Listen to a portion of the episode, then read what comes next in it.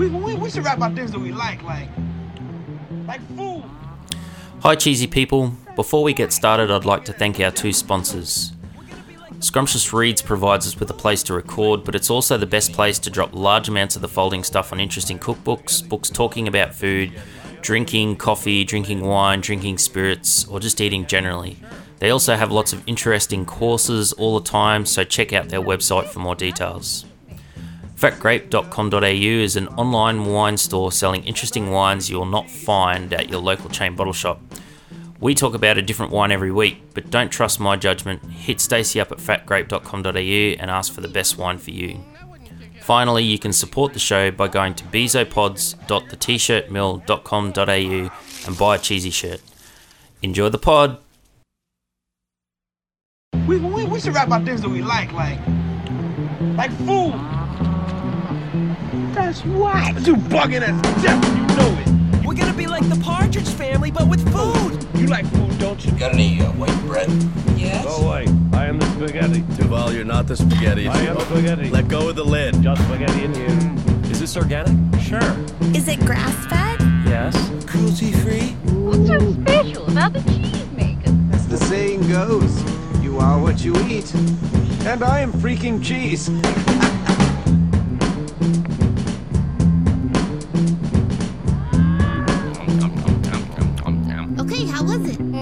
I wouldn't kick it out of bed for eating crackers. How about corned beans, Mr. Taggart? I'd say you've had enough.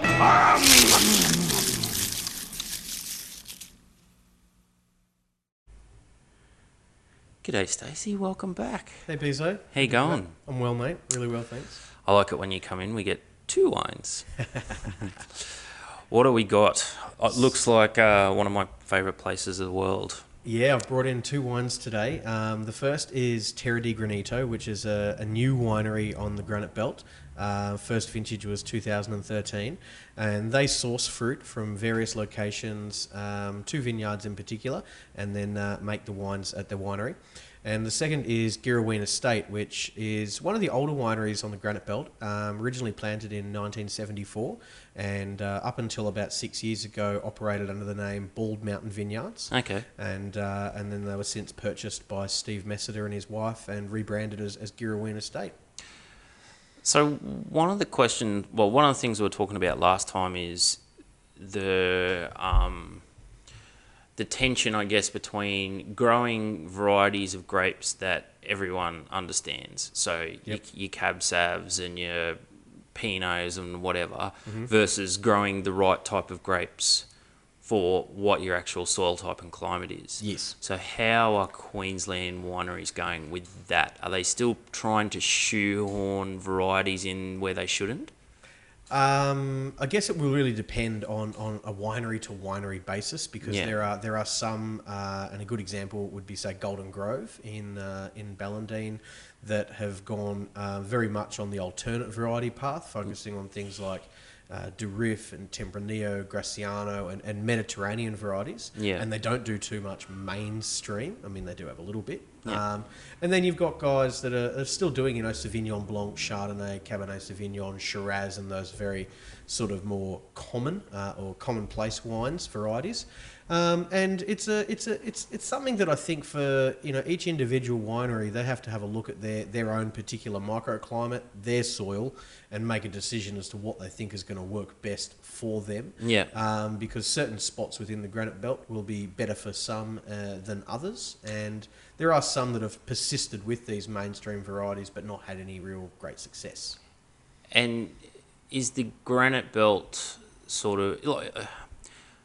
I guess is where, where is the where are the best places to grow wine? Is the granite belt the only really good place to grow wine in Queensland? No, no, no. We've got two major regions. You've got the granite belt, which is you know sort of three hours uh, Yeah. southwest. Co- cold winters, hot summers. Yep, um, 830 metres above sea level, uh, getting up to over 900 in some parts. Um, very, very big temperature fluctuation Yeah. between day and night.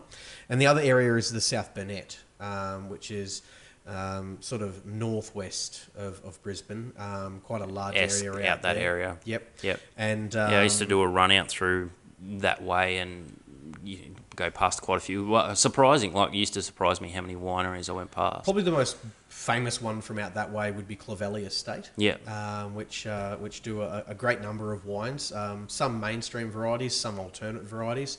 Um, some of the largest plantings of a, of a very rare variety called Saperavi are in the southern Burnett region of Australia. Um, and it's a great variety that originates from Georgia in Europe. Ah, okay. And it is uh, a unique grape. It's one of 30 in the world, which is known as a, a teinturier, meaning that it has a uh, black skin and also it has anthocyanin, or the, the red pigment, in its actual flesh as well Oh, as right. the skin. Um, so it's considered a black grape, not a red grape. And um, as a result, it has a very, very long hang time, a very, very long ripening period, and it makes a very big, voluptuous style of wine, which Clovelly do one, and it's very, very good. so Yeah, do that sounds like really nice wine. down the um, down down in the granite belt. Um, but the reason the uh, there's so many plantings out there is after you pick the fruit, the Saperavi vine, the grey, the actual leaves turn fire engine red. Yeah, and right. Pharmaceutical companies harvest them for a particular drug that's in a lot of everyday medicine. Oh, right. So it's got a double use. It's got a double use, and so the largest plantings of this variety are in that area of Australia. And um, So yeah. I've never really thought about the black versus red thing. So what's what's the most well-known variety of a black grape? Alicante Bouschet out of Spain. Um, it's not well known like, say, Shiraz is in Australia or Yep. Pinot in Burgundy, um, but it's used primarily as a blending grape in Spain. Um, in the uh, northwest part up above Portugal, there's a little area known as Bierzo where they make Mencia, which is a red variety. Has wonderful medium bodied flavours and a bit of spice, but it lacks colour. So the Spanish winemakers got quite clever about this and took a little bit of Alicante Bouschet, chucked it into the blend, gave the wine wonderful, vivid purple colour, Yeah. without really changing the flavour of the wine too much. There, there is that thing um, where uh, you, yeah, like I get it with Pinot where it just looks weak. Yep. D- d- and it, it does affect my brain, like to the fact where I taste it and it tastes nice, and I go, "Oh, that's nice." But you're surprised that it yeah, tastes yeah, nice but it's it's your eyes are- surprise. I'm, I'm expecting it to be sort of like a, you know, like someone's chucked red and white in a bottle and swirled it around a bit. So. And I mean, the reason for Pinot being that way is it's a very thin-skinned variety. Yeah. uh, has a very very thin skin. It's so you're not getting much of that. prone to sunburn and it doesn't like too much water and hence why it's considered the holy grail of winemaking is because it's the most finicky vine in the vineyard Yeah. and um, incredibly temperamental but because of those thin skins you don't get a great deal of colour whereas say Cabernet Sauvignon which has you know got lovely colour uh, Montepulciano out of Italy is another great example where it's a it's a red grape but the, the, the fruit itself when you put it in the crusher it's iridescent purple you know it's like the most wonderful looking you know, you just want to dive in and sort of have some straight out of the uh, out of out of the tank, Yeah. even though it hasn't even actually done anything yet. Um, but uh, yeah, it's it's a, it's something that a lot of people don't know that there are uh, there are 30 black varieties out there, and then you've got your red and your white varieties, and then there's some that are considered pink varieties Yeah. as well. Okay, there you go. And like I was, um, since the last time we were talking about doing a little bit of reading about grapevines, like uh, for some reason I always thought they were a fairly water intensive crop, but they're really not, are they? I guess which is why they're good in the Burnett and out in the out in the granite belt because you, you're looking at pretty low rainfalls. They're um, the, the actual the actual vine itself, so Vitis vinifera is its technical name, is a part of the rose family. It's part of the Vitaceae family. Yeah. So vines are, are technically under the rose family, and that's why if you go to um, say for example Champagne or Burgundy or most places in Europe and a lot of vineyards in Australia too, you'll find rose bushes planted at the end of the vines, end of the rose. And it's like the uh, canary in the mine shaft in the old days. It's an early warning system because the rose plant will actually display any disease pressure a week or two before the vine dies. Ah, right. So, for example, if you're going to get a, a bout of downy mildew, powdery mildew, botrytis, these sort of things, the rose will display the uh, s- the symptoms first. Yep. Which means you can jump in and uh, and obviously spray or at least manage the the issue, um, saving your your crop. And then, uh, of course, you know things go back to normal in a perfect world. And so, hence why we put roses at the end of the uh, end of the vines. Um, vines themselves are an incredibly hardy plant. It takes a great deal to kill them. In fact, freezing them is one of the only ways you can kill them. Um, if you go to Champagne in the wintertime, you'll see 44 gallon drums in the vineyard burning to stop the vines from freezing. Yeah, in Um, in the ground. In the ground, Yep. yeah. Because uh, if you freeze a vine, you'll kill it forever. Yep. You can cut one off at the base. Nah, it'll come back. You can, you can, you know, burn them. You can, you can, you know, do a great deal to them, and they will just keep coming. And that's why I think a lot of my small holding books and stuff that talk about that say, you know, if you buy an old farm and they've got an old grapevine there, you're onto a good thing because all you got to do is basically clean it up and prune it back, and Pretty much. and you'll probably get something out of it. Yeah, if you prune it back to the, take the two thickest canes, prune it all the way back in the wintertime Yeah. to those two canes, put them onto the wire. Come spring, that thing's going to go nuts. You'll see buds and leaves appearing everywhere. It'll send off its tendrils, and come summertime, you'll have a, a, a fully functioning, perfectly healthy grapevine again.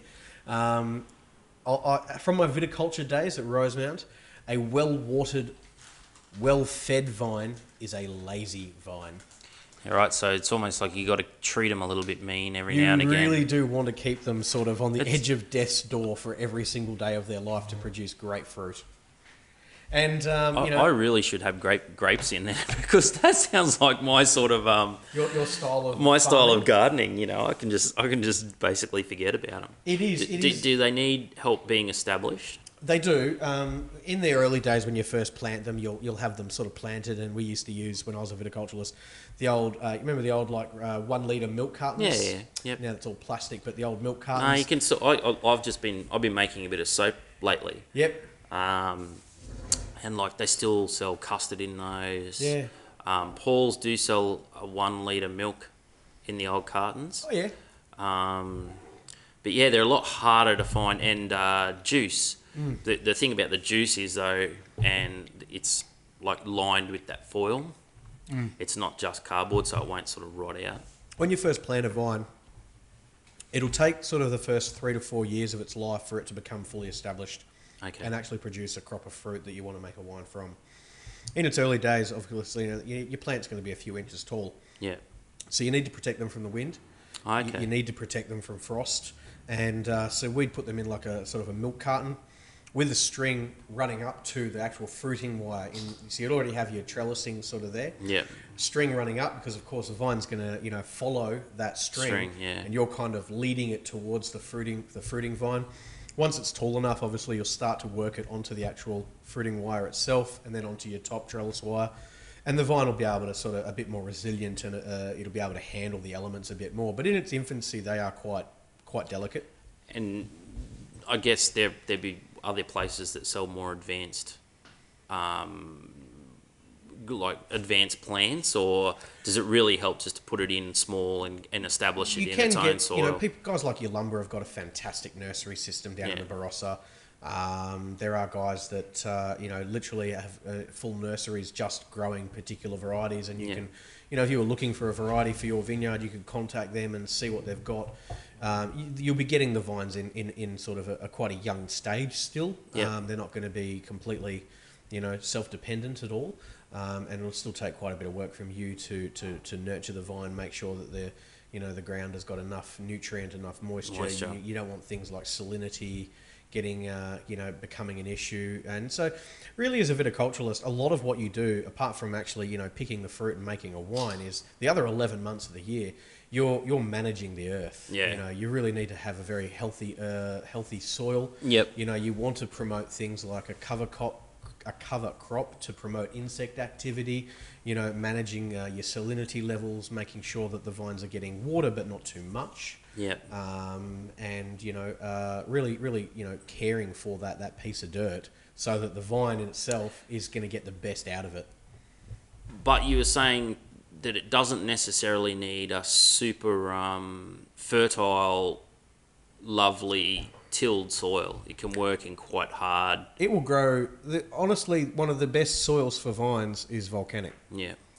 You can you can put it. You could plant vines in vol- volcanic soil. Yeah. It will work through it. You know, you go down to the Eden Valley and there are these rocky, you know, sort of uh, outcrops and things, and it's a very very difficult soil to grow in. It's a very Yeah. hard soil to grow in. A vine's root system will work its way, way through, through and break it up and will get into it the will get through it and find its way down into these subsoils seeking out nutrients, seeking out water. Um, uh, one, obviously, another really big part is you, you want to manage the. Um, Even even when you're not doing anything, Julie, you still manage to do something. the, the pH levels of your soil are, are, very very important. You Yeah. don't want it to be too alkaline and you know too too acidic. Um, and you know the different soils will handle different vines better. For example, if you go over to, to Germany and Austria, you know the great Riesling vineyards of the world are, are planted in almost solid slate, Oh right, and they'll work their way through, it. through it. just through the layers. And that slate and that's that that minerality in the soil comes through in the wine. It's got Yeah. blistering acidity. It's so bright and so so lively. So should I? Would I be better off almost planting two or three different varieties and seeing what works the best? Certainly, and that's how Queensland really started. I mean, you go back to the 1920s, a lot of people wouldn't realise this, and the Terra di Granito wine that we're about to taste first, Terra di Granito means uh, land of granite in Yeah. Italian, and the, the early pioneers of agriculture in the Granite Belt region of Queensland were Italians. You know, you look at the Puglisi family at, uh, at Ballandean, um, and so a lot of the guys planted these vines not really knowing what would work for the area. Whereas in the Barossa, for example, they'd already had Riesling and Semillon and, and, and Shiraz planted in the 1800s, and it was working for them. Yeah. So in Queensland, we really did go through and sort of plant a bit of everything to see what would work. And of course, the mainstream varieties that were around, your Shirazes, your Cabernets, your Sauvignons, and your, you know, Pinot and those sort of things went into the ground. We didn't have too much in the way of alternate varieties yet. Um, James Busby originally brought out, you know, some some sort of, you know, uh, 300 varieties on the first voyage to Australia, but planted them in the botanical gardens, and they weren't exactly a nursery in Yeah. in Sydney. You know, Shiraz eventually went very mainstream, but some of those early varieties that came here probably never went any further than, than So- Sydney. Do you grow? I've never really thought about it. Do you grow grapes from seed or from cuttings? Cuttings, Cuttings. yeah. Yeah. So I guess, um, how much do wineries protect their stock? Are they like like? I guess now that it's a lot of wines are owned by big businesses, it's a little bit more. Um, like that's your I your, mean, if you're that's up your for it, we can we can fly to Burgundy and try and do a Clos de la Roche run and steal a few cuttings.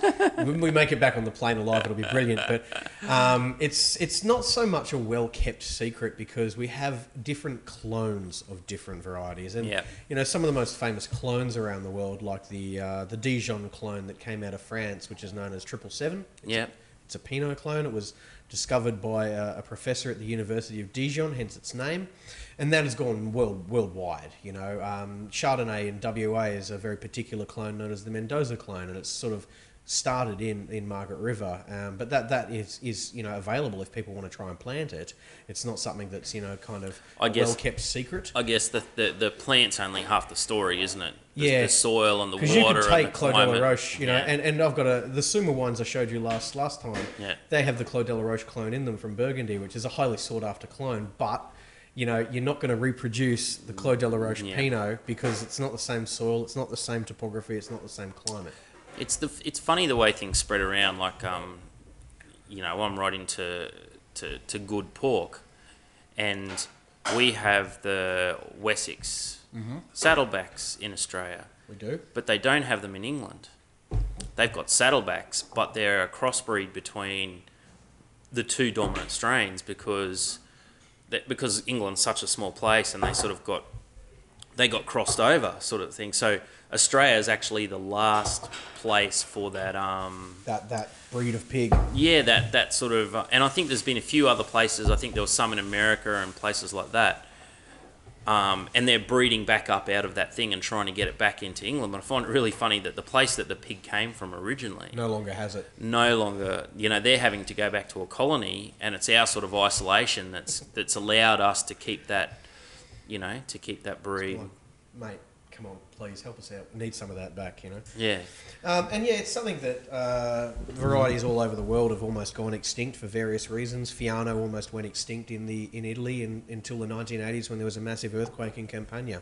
Uh, thanks to that earthquake, the Italian government poured millions of dollars of viticulture into the area to promote people getting back on their feet um, and you know working again. And so the Fiano variety went from the verge of extinction to flourishing in the matter of a few decades. Now it's come to Australia. We've got 100 hectares planted, and over the next sort of eight to 10 years, that variety is going to grow here as well. Um, you know, Teroldego in the north of Italy was almost extinct until a young lady named Elisabetta Foradori brought it back from this sort of very meagre grape variety that was used primarily in blends to making it a wine that's now on the best wine lists in the world and highly sought after. And hence she's called the first lady of Teroldego. One more question, and then I'll ask you about this white because it's very nice and goes well with that salami. Thank you, sir. Um, so if you're growing from cuttings, Yep. can you crossbreed wines? Yes, you can. Absolutely. So Uh, for example, you can take a existing vineyard and say, for example, you planted Cab Sav, and for whatever reason in your particular area, it just didn't work. You Yeah. know, that you weren't getting the the ripeness that you were hoping for. You know, um, the variety was struggling. You could you could take Cabernet Sauvignon, you could cut it down at the at the root, and then graft Sauvignon Blanc onto it yeah, because they are related. okay, You can only craft vines that are within the within family. the family tree. Now that said, you know we have obviously uh, taken varieties. It, originally, we started with three. We now have 1,263 worldwide, and um, you know we've used the certain varieties to uh, crossbreed and create new varieties or clones. Um, sometimes a variety will, will mutate as well. We Yep. had uh, Sauvignon, which started in, you know, Traminer in northern Italy, um, mutated into Gewürztraminer in Germany, which is now a, it's it was a white grape, mutated into a red grape, Oh wow, and now we have two varieties, Sauvignon and Gewürztraminer. They are one and the same, but thanks to the mutation, they're now different. You know, so it's it's something that's um, so so if you if you um graft outside of family, is it like less successful, or does it just always not work, or does it it like one you know go from one in two to one in a hundred sort of thing? it really depends. It's not usually successful. Yeah. Um, and you'll have to start again, pretty much. Okay. But that uh, existing rootstock still grows. Yep. Mm. It'll just start again, you know, sort of at zero and start producing a new vine. Yeah. Can you grow multiple vines off the same rootstock? Yes, definitely. Yeah. Um, but you, is it a little bit like like you can do it with citrus, but you end up getting, from what I've heard, because I looked at it for my parents, I, I bought them a lime and a lemon tree, and they've got a very small yard at Mhm. our beach shack at Curtis Island, but I was like, you know, you, you really want to have a lemon tree and a lime tree. Agreed. Um, And that's really you're really kind of defeating the purpose of if you wanted to graft, and I mean you could in theory put Sauvignon Blanc and Cabernet Sauvignon on the one rootstock, Mm. but you're only going to get half the crop. yeah. What's the point? You might as You well might as well just have one as and well one have and one and 50, one. 50 rows of Cabernet, and then Yeah. next door have 50 rows of, of Sauvignon Blanc. You know, provided that the climate and the soil and everything there is suited to those two varieties. Mm. You know, the Eden Valley, for example, can produce Sauvignon Blanc, and uh, you know, guys like St Halletts use it a lot in their poachers blend. But Cabernet Sauvignon, even though it's related, just doesn't work there as Yeah, well. right. It's too cold. It's too you know, the, the soil's really not really suited to Cabernet. And so, you know, we, we had an example where we had a Cabernet vineyard planted in Eden, and we just cut it all back and grafted Sauvignon Blanc onto it, and that now goes in the poacher's blend from St Halletts, which you'll find in the bottle shops. You know, their white Yeah. blend, and it's a great little wine. Yeah, yeah, But, I've, I've drunk that one yeah, before. it just wasn't suited to the original variety. So So, tell me about this one because, as you know, I'm not the massivest fan of white wine, but that's got a real nice. I don't. I can't. I can't pick what it is, but there's there's something about it that's Well, a little those- bit different. For those listening, it's a 2014 Terra di Granito Viognier. Now, Viognier is a variety that originates from the Rhone Valley in France, and it's not something you'll see planted heavily in the granite belt, um, not at all. And Peter here has, has taken a, a really classic variety, and we've made two barrels only. So Wow. one barrel of brand new French oak and one barrel of seasoned two-year-old French oak. So that means it's had wine through it before. Yeah, and Okay. blend together at the end. and then we blend them together. Yeah. Um, now this one was made natural ferments, which occur in the actual wood itself, and uh, we, we, we don't filter filter the wine um, prior to bottling, so the skins break down, stay in, in there, and you really get this wonderful sort of dried apricot, yellow citrus. Yeah. Yeah, it's a little it's a little bit more citrusy and and, there's a little bit of salinity, just this lovely fresh kick on the finish. Yeah. And the acid, as I said, this is 830 meters above sea level. It's cool climate. It's the second coldest GI in all of Australia, Yeah. behind New England. And you know, people, that's the mistake they make with Queensland wine is we think of Queensland and we think it's hot. yeah. You know, we think of Bundy Rum and XXXX and the beach. And people forget that the Granite Belt, it's on the border of the New South Wales, you know, and it, it is It gets cold. really, really cold. It gets really cold. and, um, you know, that Oh, is the- where that beautiful natural acid in this wine comes from, which keeps that lovely freshness. And, you know, for me, I love this one because, forgive me, Peter, it doesn't look like Viognier varietally. Um, Viognier is usually quite heavy, quite full bodied, quite flabby and oily and really, yeah, I was say really it- sort of dry. It, it normally has that um, you know, you swirl it around in the glass and it you can sort of see the line where it sits until it, it sort of drips down the side of the glass. It has viscosity. Whereas this wine, it's fresh, it's bright, it's lively, and I could just drink a bottle of this on its own. It's going to go great with shellfish, you know, sort of Southeastern Asian inspired foods, Yeah, cheeses yeah, like any- this. anything with chili, I think. Yeah, you know, any sort of shellfish is going to be great with this, you know, fish and chips. Mm. Um, and it's a really fun wine. It's a classic variety made in quite a modern way. Um, and uh, I, I really, really love it. Um, had some great success with this around town. And um, something that I think people, you know, would be really. And Peter and I were actually. I had Peter Wise, the winemaker, in the trade a couple of weeks ago, and we, we went and showed this to about uh, eleven venues on one day. And the common response we got from people was just, "Wow." I haven't had many Queensland wines, or I haven't had one for eight years, and the last one I had was crap, mm. or I've never had one at all, and they were all shocked at how good these were, and went, "Geez, that's really pleasant. I wasn't expecting that." And that's the thing with Queensland is you do have to be a little bit selective about, you know, not every wine is going to be a winner. I, I would have thought that, like anywhere, like it's we, we probably don't make as much wine as Tasmania and Victoria. Like, what's the what's the breakdown?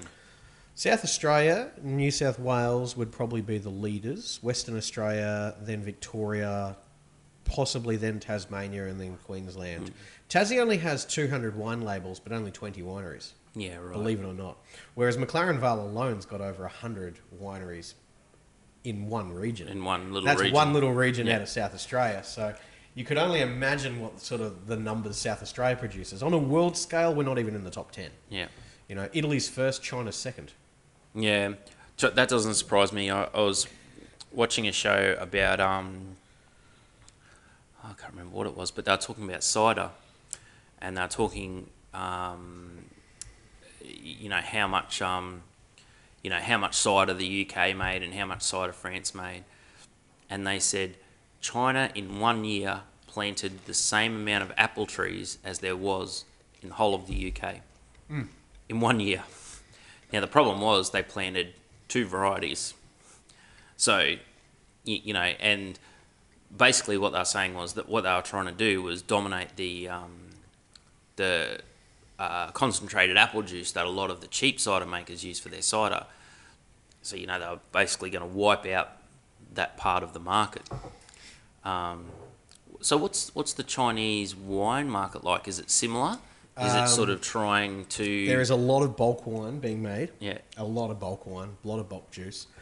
There are some very, very good wines coming out of uh, um, guys like Great Wall, and they they have the ability to do. They've got varieties over there that we don't have, and they've got some mainstream ones as well. Cabernet, Cabernet family is is is, is there. Um, I must admit, it, it, it will take a while for their wines to really take off here. Um, Grace is one that has already done quite well in this market. Um, and some of the best restaurants around town, places like, uh, for example,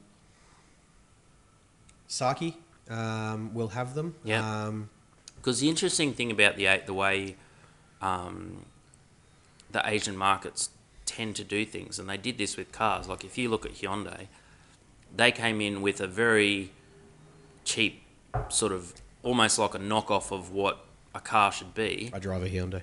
Yeah, well, but the thing is, over time, they've actually they've actually learned how to make a car. The they've- last three years, they are making great cars. Yeah, they they found their own character, And I wonder whether that's what they're going to get into with winemaking, where they'll just go, let's just try and flood the market with cheap and nasty. And then as they learn, they'll, they'll try and find their own voice. At the moment, the biggest issue we face with China is counterfeit, and a All lot right. of this bulk juice is there for that reason. Just, just Um, ripping off na- brands. brands. You know, somebody was caught trying to counterfeit ten thousand bottles of Jacobs Creek. You know how they got? You know? Why? Do you want to know how they got caught? No. They misspelt Australia. They left the I out. No way. Dead set. Now I don't know why you'd want to counterfeit ten thousand bottles Yeah, of I Jacobs was gonna Creek, say. but somebody found a way to do it. Now, you know, there was another example in New York where a guy at an auction said that he had two thousand bottles of nineteen forty seven Domaine Romanée-Conti Pinot, which is you know one of the greatest wines on Yeah, the right. planet, And goes probably about- fairly rare. goes for about fifty thousand dollars a bottle. He had two thousand of them apparently. Now the owner of DRC jumped on a plane, flew to New York, stopped the auction, and explained to them in 1947 we only made 600 bottles. Bottles. so how does this guy have two thousand? Now somewhere in that two thousand there might have been one or two legit. Yeah, But there was 1998 friggin' good knockoffs in there, but the juice inside would have been garbage. yeah. So the, the, the, and you wouldn't have known until you bought it, got it home, and pulled the cork and went, "I've been had." So would have you known that you'd been had, or would have you think it was Nah. just it, you would have just thought, thought the wine had turned? Probably. I, or, I don't know because the juice that would have gone into these bottles would have I been mean, pretty raw. young, Yeah. pretty damn young, hmm. versus the 1947 This, this, Burgundy. this tastes like a 2015 Shiraz Cab. Hang on a minute, this looks strangely similar to that Yellowtail Shiraz I had the other night. I don't know whether I I could enjoy a bottle of. I don't think I could enjoy a hundred dollar bottle of wine, to be honest. Well, I think you could if I gave you the right one. Okay, I'll rephrase that. I could probably enjoy a bottle, a hundred dollar bottle of wine that someone else had given me. I don't know whether I could enjoy dropping a hundred dollars on a bottle. And and we talked about this last time. How I think that my palate has developed. Um. Uh, certain preferences. Of course, you know, like does. it, it likes it likes a young wine. I've, I've had a couple of. Um, I have to say,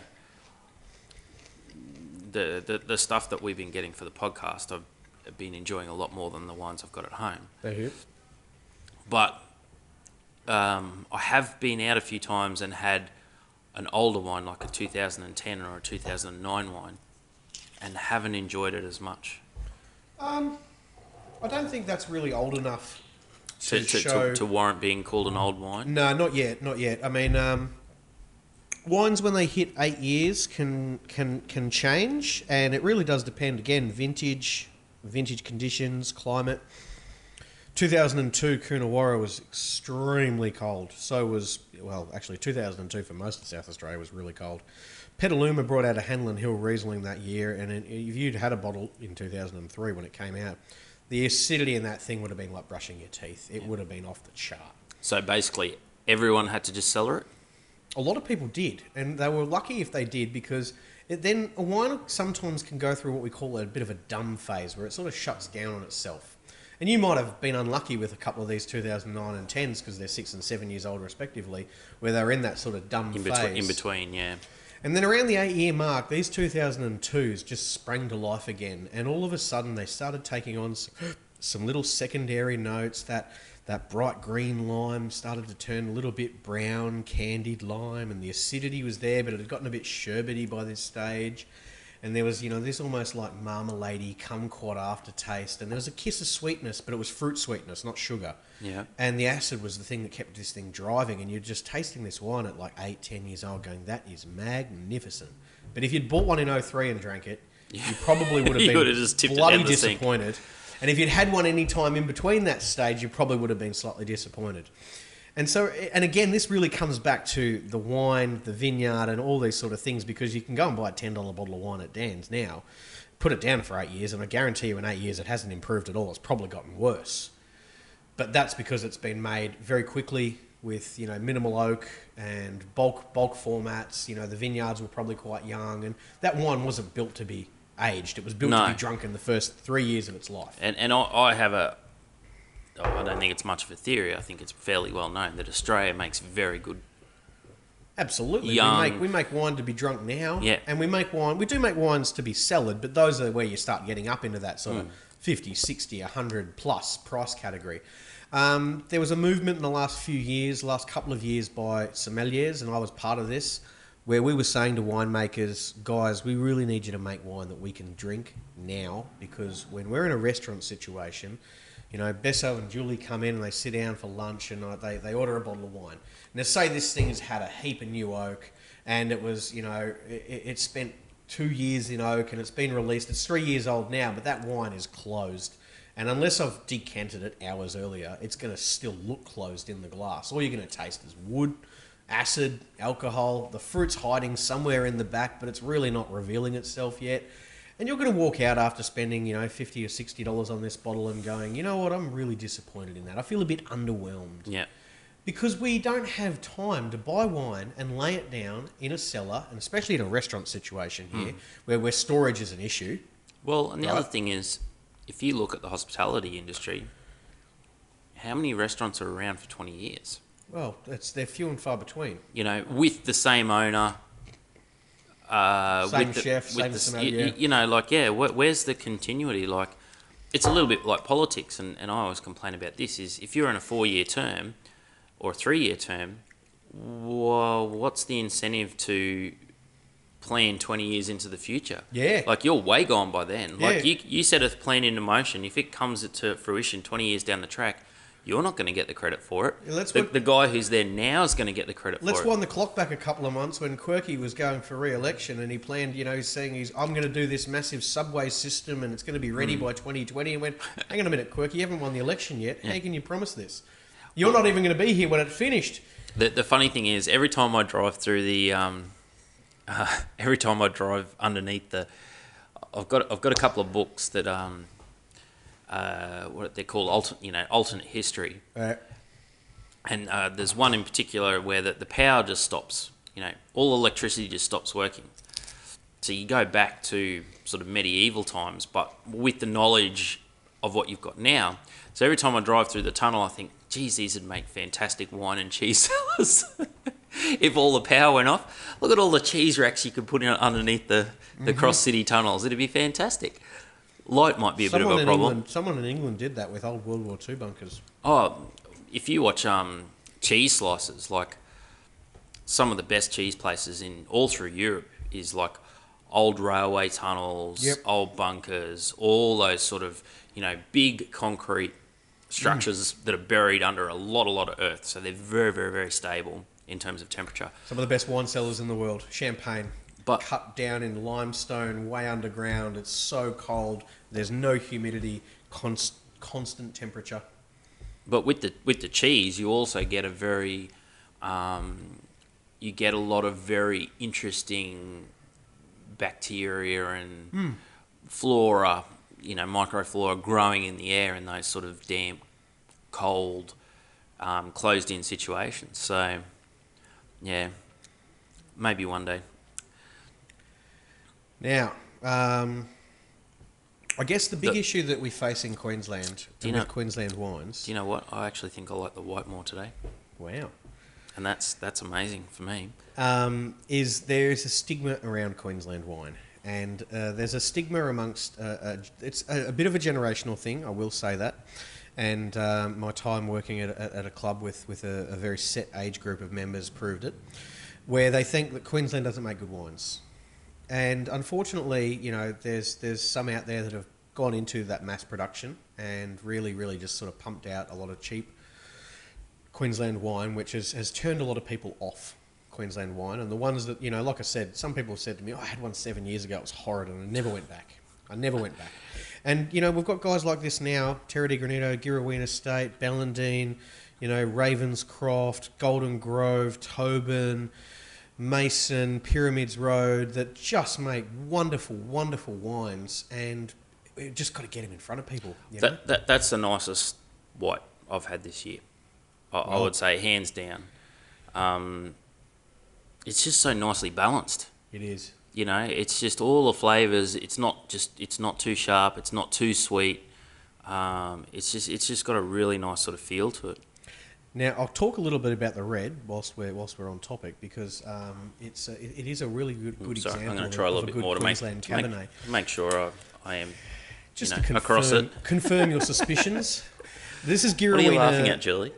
This is Girraween Estate, uh, 2013 Cabernet Sauvignon. Now, as I said, these are this is quite old plantings, 1974 plantings, um, which by Queensland standards, it's quite old. Um, and this is this is right down the very bottom of the Granite Belt in the Girraween National Park.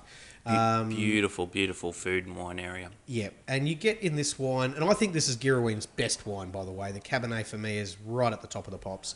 Lovely sort of mint and cocoa and black currants on the nose. On the palate, you get these lovely sort of blackberry plum notes, a little bit of chocolate, but it's it's medium bodied. Uh, again, 830 meters above sea level. You, you're never going to make big, dense, heavy Cabernet like say Coonawarra or Yeah. Margaret River. Um, but for me, this wine, it's got great structure. It's got everything it needs to have. It's varietal Cabernet Sauvignon, and it's a bloody pleasant drink. Yeah, this is um, like you could smash a bottle of this pretty easily. I think. Agreed. You know, um, like this would be the sort of thing if I was having a steak for dinner, it'd, the bottle would disappear. you know, just over dinner, quite quite easily. Uh, it, it, Absolutely. it, it- like you said, it doesn't have that big heavy weight where you feel like every mouthful sort of dropping into your into your stomach. Work, yeah, hard work. Um, I wouldn't have thought Girraween makes too many cheap commercial wines though. From from my like I haven't been out there since the kids have been born, but we used to go out there quite often. No, Steve and a, it seems to be a lot of very small operations with a bit of innovation in them. the Viognier, the Viognier fruit in this wine that you tried prior to the Girraween came not too far away from Mason Vineyard. Um, the Girraween, Steve does Sauvignon Blanc Chardonnay, a reserve Chardonnay, Cabernet Sauvignon, Shiraz, reserve Shiraz, reserve Cabernet, and the other thing that he does incredibly well is sparkling. He does a sparkling uh, brut, which I'm showing tomorrow night at Claret House in a Queensland showcase, and he does a sparkling rosé, and they are phenomenal. Um, yeah, right. Robert Channon helps him with making the wines, um, with the, the sparklings, because he's got a lot of experience with his uh, Singing Lake um, range, and they are they are very small batch. You know, I mean, uh, we're talking sort of a couple of hundred, you know, cases, um, and so primarily they're sold out of cellar door only, and I've got access to all the table wines. Um, here in here in Brisbane, and for me, I just think that is really, really good varietal Cabernet. If somebody walked into a restaurant and ordered a glass of that, as you said, with a steak or something, they're going to be really pleased. So, and that's what I wondered is that if we don't make heaps and heaps of wine, is it just that there's not hundreds and hundreds of bottles of the good stuff out there in the marketplace? Like, you know, if we're producing 5%, like, you know, if you take Dan Murphy's, how many good Queensland wines would be on the shelves of Dan Murphy's? Very few.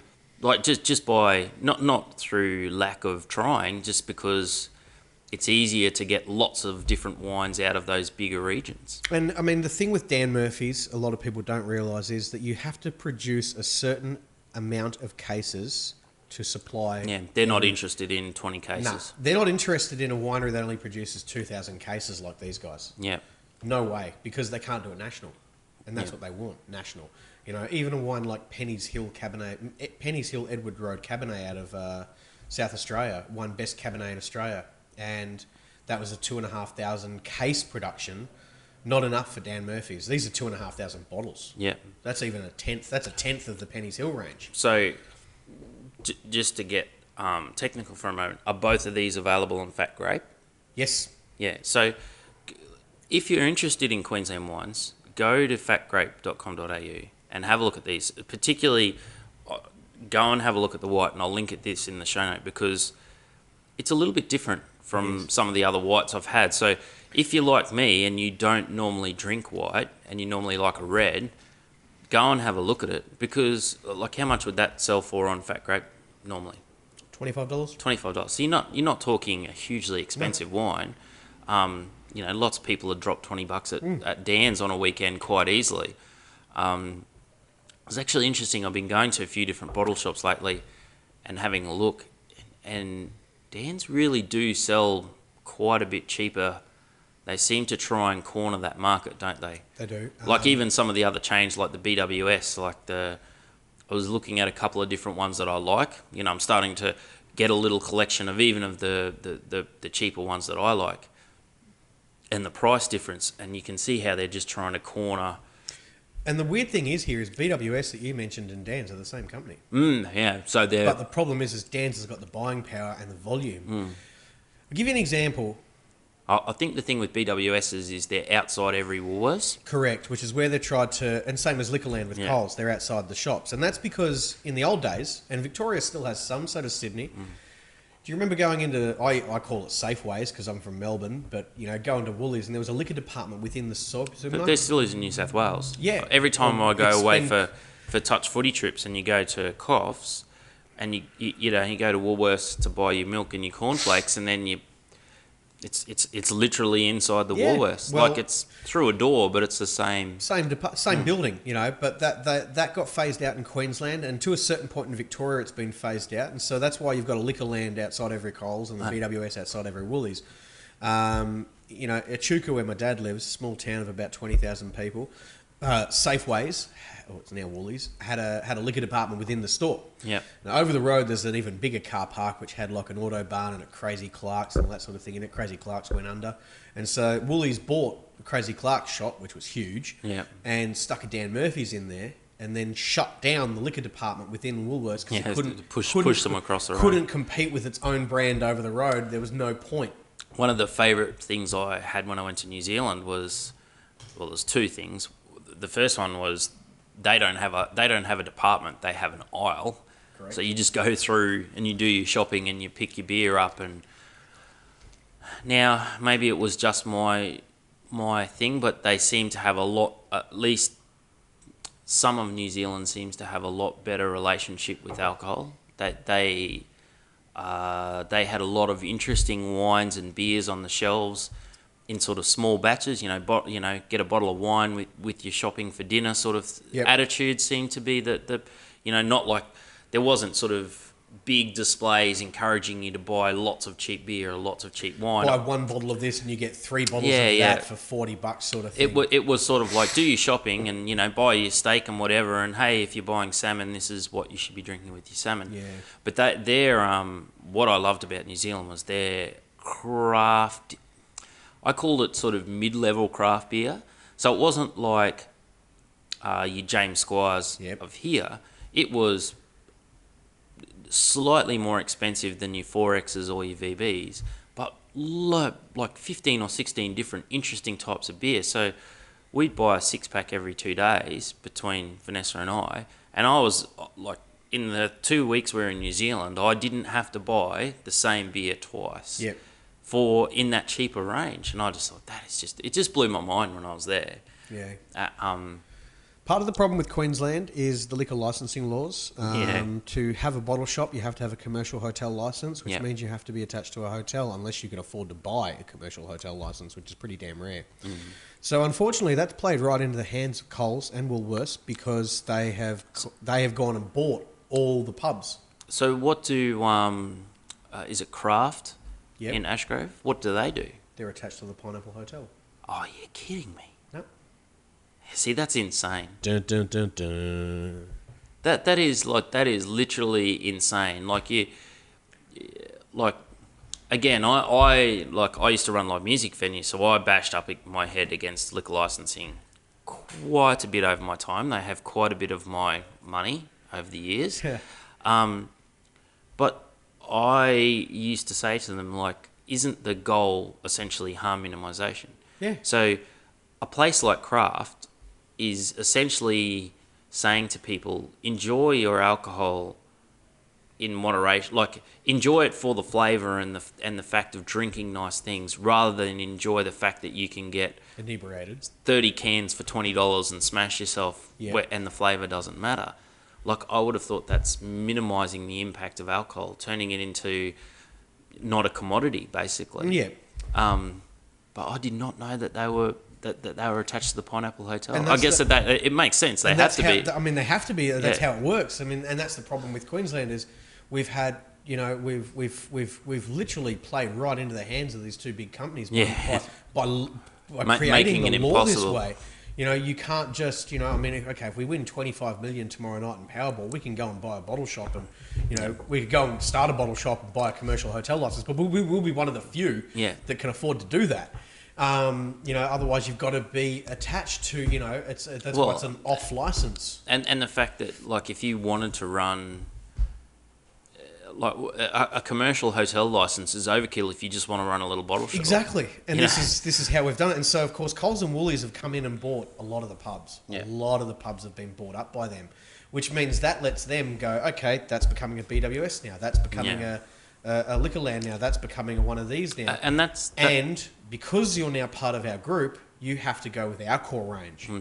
which means we've gone and bought all this bulk wine from around Australia at a great price, and you have to sell it now. You don't get any decision in the, you know, if you're the bottle shop manager, you've got no say. You've got to go through core ranging. You've got to you've got to carry this this this Yeah. this. They're- and that. they're using their And then all of a sudden, you know, these little guys, guys like you know the wines I'm showing you tonight, we can't get a look in there. We can't even go in and say, "Hey, try my Cabernet. It's beautiful." Yep. Doesn't matter how beautiful it is, unless it's in their core range, they can't buy it. They can't order it. Um, and for someone like me that lives in Beenleigh, or Upper as, or as I like to say, Lower Tamborine, as my wife likes to say. Yep. Um, like Dan's literally is the best option I have in terms of. Four pubs in Beenleigh. Uh, oh, look, I haven't been to a pub in Beenleigh to be honest. But yeah, I mean, in the old days, there was, I think there was two or three pubs in Beenleigh, and they were all independent. Now, of course, they've all been bought out. you know, but the, there's the, the standard range of bottle shops. So you know, there's BWS or, Yeah. Uh, and the range in those shops is pretty poor. it's limited. and the price isn't that good. At least if I go to Dan's, there's something interesting, and the price is good. Now, if I had uh, a, a small bottle shop like Craft in Beenleigh, and I got like I'm the sort of guy that will go in and talk all the time and get to think that relationship would probably make me drink less wine but better wine. Yeah, Do, do you know what I'm saying? of course. Because you'd go in and say, "I want something really interesting tonight," and you know the guy there, like Tony Well- at Craft, he'll point you in the right direction. Yeah, or I He'll- say, he'll introduce I- you to something you've never tried before, and you'll sit down and you'll drink it for the enjoyment. Yeah. you know, to, to, to see what sort of layer upon layer little nuances come out of the glass. And that could be with craft beer or with a good spirit or with a great bottle of wine. Like, like I'll buy a couple of these off you, Hmm. and I'll stick them away for, you know, when I've got someone around and we're having a nice Yeah. dinner. But, you know, it'd be good to be able to go into someone and say, "Hey, I really like that, and I really like this red. What else do you? If I like these two, what else do you think Exactly. I like?" You, you, if you went in and said to, um, you know, Neil at Malt Traders in the Emporium, you said, hey, mate, look, I, I really like Buffalo Trace and Blanton's and Eagle Rare. yeah, and granted they all come out of the same distillery. Um, what? But I want to try something different tonight. He'll say, "Okay, mate. You know, first of all, how much do you want to spend? Yeah. and then try Jefferson's or, or try this. Uh, you know, and he'll give you a bit of a a bit of a, a few choices that are going to be in that same sort of flavour profile that you've described. Yeah. by telling him your favourites, and you know, of course, within that price range you've given him, and you're going to go home with something in your hand that you've not had before, kind of excited to try it, and then you'll you'll try it for the enjoyment of it, and and you know you'll keep going back to it to see what else it reveals. like I always um, and it's that that spread the word thing. Like I always talk about that uh, Bleasdale mulberry tree. Yep. Like that is my. It's the one wine I've got in my head uh, that I know I like, Yep. and if I see it, I sort of like. It's sort of like a. It's a trigger. I walk past it and see that that label and go, oh, haven't bought a bottle of that for That's a while. your, that's your go-to. Yeah, it's, it's, it's I don't know. It's just it's just a real the, the balance of the wine is, and I imagine it would probably change. Would it change much from year to year? A little, not a great deal, but vintage condition will always play a part in, Hmm. in the wine structure. See, Um, like whiskey, which is my other thing that I like but don't get to drink much of, like good stuff, which I drink straight or with a little tiny bit of ice. It, well, in my estimation, it doesn't change that No. that much over time. Like, And because I guess you're making a, a drink there to a recipe, hmm. wine is different.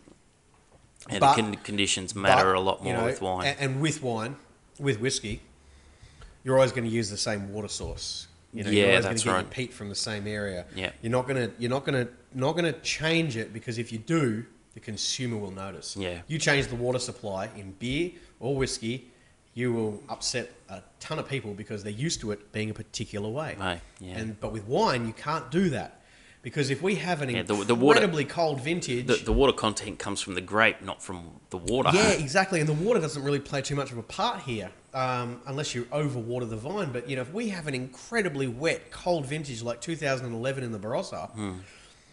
you know, there is nothing you can do to try and make that wine look like the previous year because Yeah. it won't let you. The fruit won't get as ripe. You're going to be fighting things like powdery mildew and botrytis and disease pressure, and in the end, you're probably going to chuck your hands up in the air and say, "I give up, God, you've won," Mm. and uh, and just scrap the whole damn thing.